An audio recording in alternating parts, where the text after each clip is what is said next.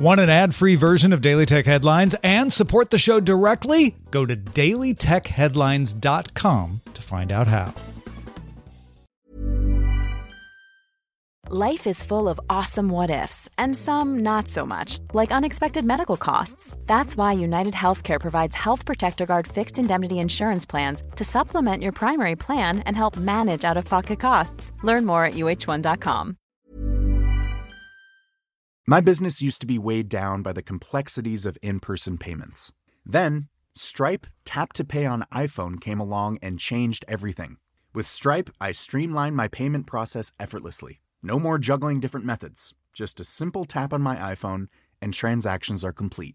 What's truly remarkable is how Stripe caters to all my customers' preferences. Whether they're using cards, Apple Pay, or other digital wallets, Stripe ensures a smooth checkout experience every time. Setting up Stripe was a breeze, taking just minutes to get up and running. From local markets to global retailers, Stripe helped me expand my reach and grow my business with ease. To learn how Tap to Pay on iPhone and Stripe can help grow your revenue and reach, visit stripe.com slash tap iPhone.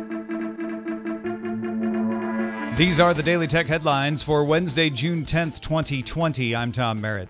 Messaging app Signal can now securely transfer data from one iOS device to another. It's the first time Signal has enabled the ability to move to a new device without losing any data like conversation history. The new device creates a QR code read by the old device. Data is then transferred over Wi Fi or Bluetooth directly, end to end encrypted, without ever reaching the internet. Android users still need to manually move an encrypted local backup. There is no transfer feature between Android and iOS. Reuters obtained a memo from Elon Musk to Tesla staff announcing that volume production of the Tesla Semi commercial truck. Musk said in the memo that production of the battery and powertrain would happen in Nevada and other work would take place elsewhere. No timeline was announced. Musk did confirm the report on Twitter. TikTok competitor Zynn has been removed from the Google Play Store after accusations of plagiarism. Wired reports some high profile TikTok users claim their content, sometimes their whole accounts, were uploaded to Zynn without permission. Zynn, which is spelled Z Y N N, launched on Android at the end of May and hit the top 10 of both app stores. Zynn pays users to watch videos and refer users. Zynn says it is working with Google to fix the problem. WhatsApp has fixed its own problem, a bug that showed some users' phone numbers in search results. WhatsApp's click to chat feature creates a URL to start a conversation cl- quickly, and if those links are posted on web pages crawled by search engines, they would show up in search results, revealing the phone number in the URL. WhatsApp has made changes to stop web crawlers from indexing those links. The issue was first reported in February by WABetaInfo and brought to light again this week by security researcher Athul Jayaram. Reddit co founder Alexis Ohanian stepped down from the Reddit board last week, asking to be replaced by a black candidate. Reddit has now named Y Combinator CEO Michael Siebel to its board to replace Ohanian. Siebel was Y Combinator's first black partner and co founded Justin TV. Quibi added support for Chromecast to both its Android and iOS apps. Quibi launched support for Apple's AirPlay two weeks ago. In both cases, Quibi Video's cast to televisions will only be viewed in horizontal mode.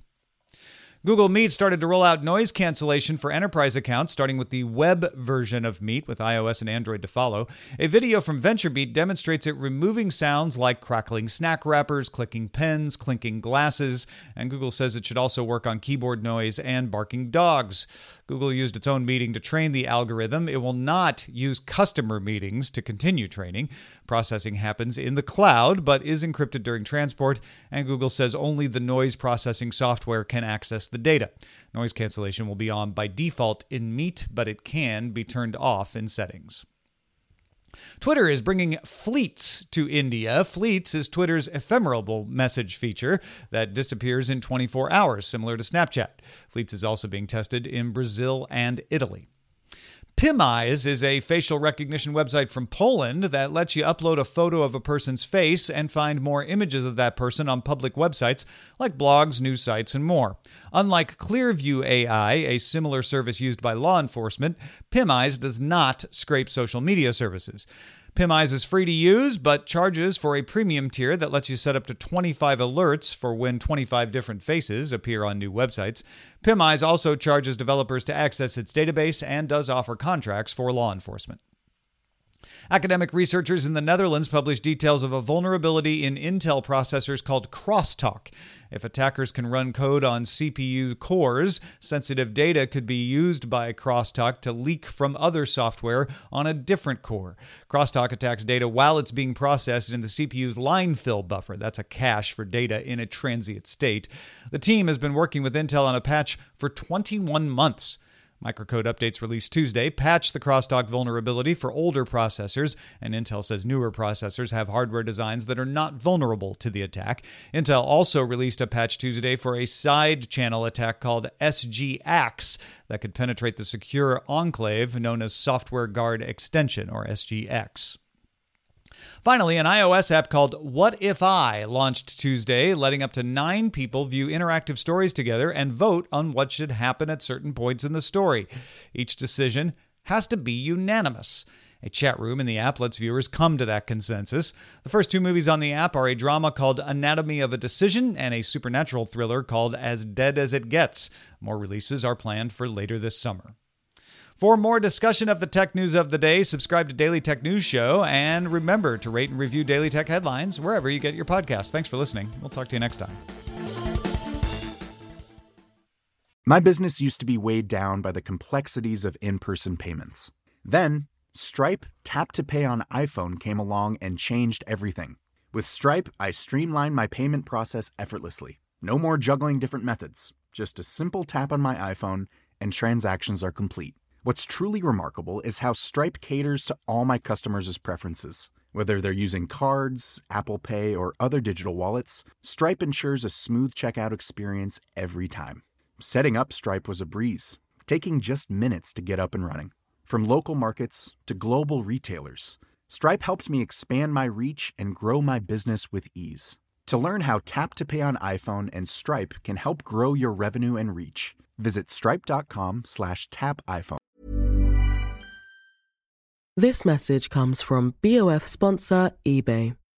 You'll know real when you get it. It'll say eBay Authenticity Guarantee. And you'll feel it. Maybe it's a head turning handbag, a watch that says it all, jewelry that makes you look like the gem, or sneakers and streetwear so fresh every step feels fly. eBay gets it. So look for the blue check mark next to that thing you love and be confident that every inch, stitch, sole, and logo is checked by experts. With eBay Authenticity Guarantee, you can trust that feeling of real is always in reach. Ensure your next purchase is the real deal. Visit eBay.com for terms.